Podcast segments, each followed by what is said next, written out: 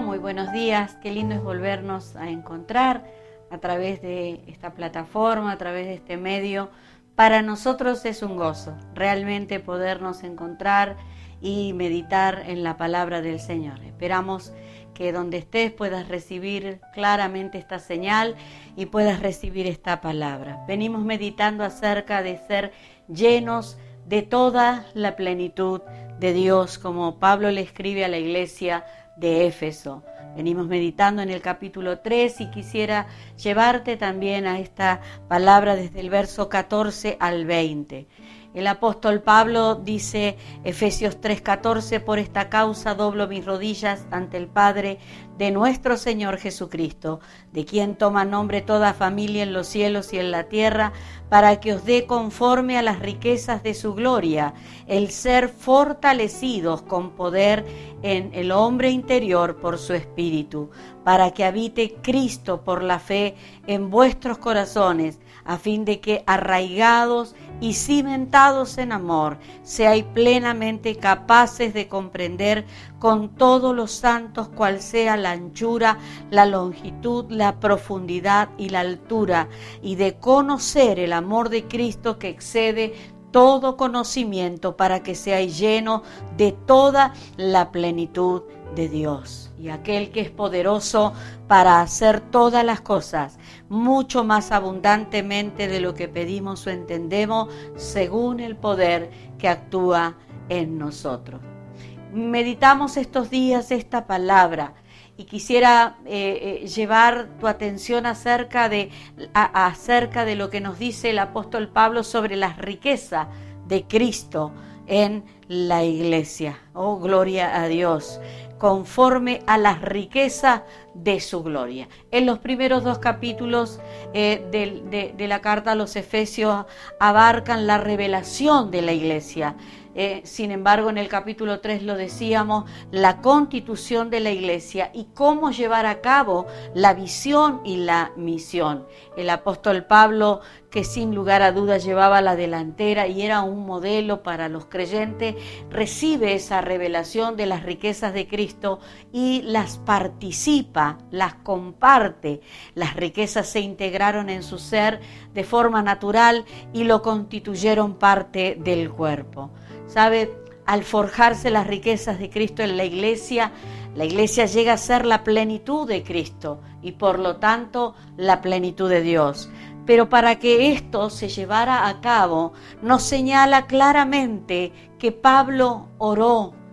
Y Pablo dice, por esta causa doblo mis rodillas. Hemos tanto tiempo y seguimos estudiando porque creemos que es tan importante y que es sin límite, que no se acaba nunca el aprender a orar. Pero verdaderamente vemos a este varón de Dios diciéndonos que por esta causa Él dobla sus rodillas para que fuésemos fortalecidos en nuestro ser interior. Qué glorioso es poder orar los unos por los otros, apostólica y proféticamente, para que esa fortaleza de Cristo en tu vida y en mi vida nos sostenga, nos arraigue, verdaderamente nos confirme, nos tenga cimentados en el amor.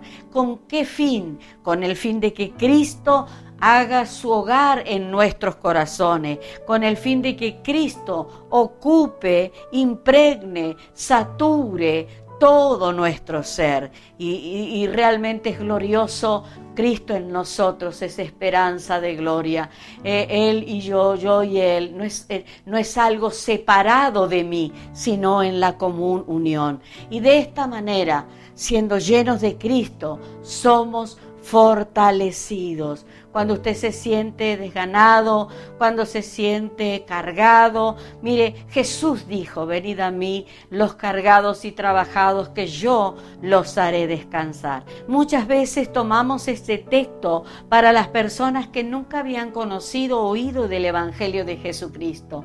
Sin embargo, esta palabra es tan actual para nosotros y tengo que decirte algo que creo. Cuando Él dice venid es que de alguna manera me separé de alguna manera me aislé, de alguna manera por la circunstancia, por, por, por, la, por las crisis, por lo que tengo que vivir, por lo que eh, vivo como experiencia externa y muchas veces eso hace que nos veamos como apartados, ¿verdad? No es que dejamos de creer en el Señor ni nada, no, no, pero evidentemente algo allí nos ha alejado y eso ha, ha permitido sentirnos cansados, trabajados, fatigados. Sin embargo, el apóstol Pablo nos habla de por qué oraba él, para ser fortalecidos, ¿Para qué? Para comprender las dimensiones eh, eh, eh, de Cristo, la altura, la anchura, verdaderamente la profundidad.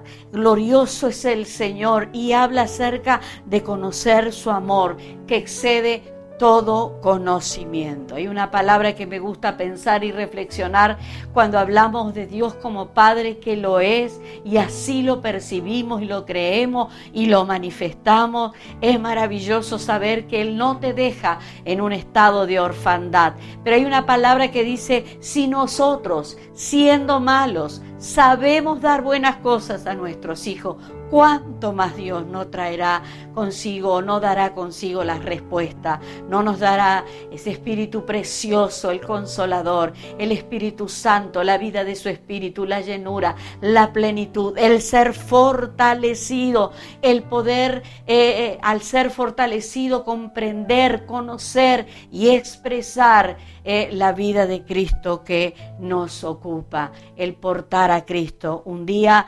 seremos tan llenos de Cristo que llegaremos a ser la plenitud de Dios. Pero a medida que transitamos por estos pasos, esos pasos que muchas veces tienen que ver con esto cotidiano de lo que hablo, esa circunstancia, esa crisis, debemos comprender las dimensiones de Cristo.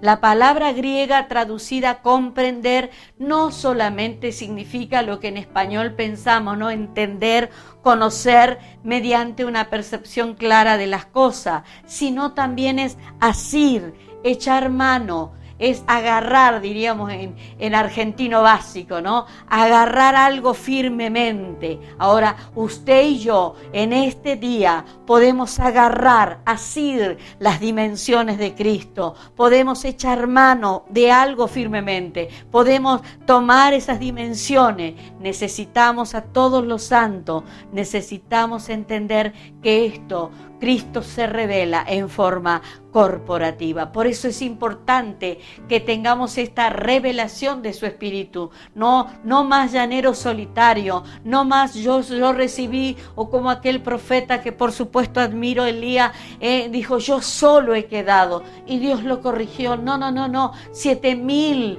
todavía no han doblado sus rodillas. Muchas veces en, en las crisis, en las dificultades, viene ese sentimiento de soledad o en algún momento hasta del logro donde vemos los triunfos pensamos que somos este, la última Coca-Cola en el desierto, ¿no? Que somos lo mejor del mundo. Pero déjeme decirle, el Señor nos habla claramente que si hay algo de qué gloriarse, hay que gloriarse en Él. Ahora, en este orden de idea, quisiera afirmar en este día la gran importancia de cada creyente, que cada creyente eh, pueda aprender por eso es, tan necesario esa revelación, iluminación del Cristo que portas en tu vida, la verdad de las inescrutables riquezas de la gracia reveladas en Cristo, por ende a aprender con H intermedia, ¿no? Asir, agarrar firmemente, apropiarse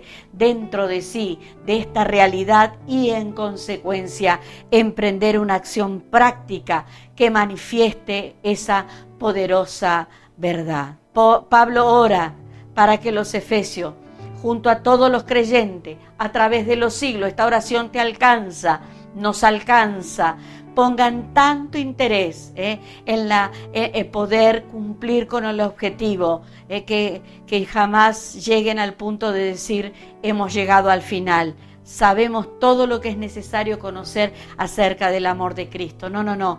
El corazón y mente finito nunca, jamás podrán llegar a una cabal comprensión o conocimiento del amor infinito, de lo eterno, aún en la vida venidera. Dios jamás dirá a sus redimidos, ahora yo os he dado a conocer todo lo que se puede decir acerca de este amor, porque su amor sigue por la eternidad.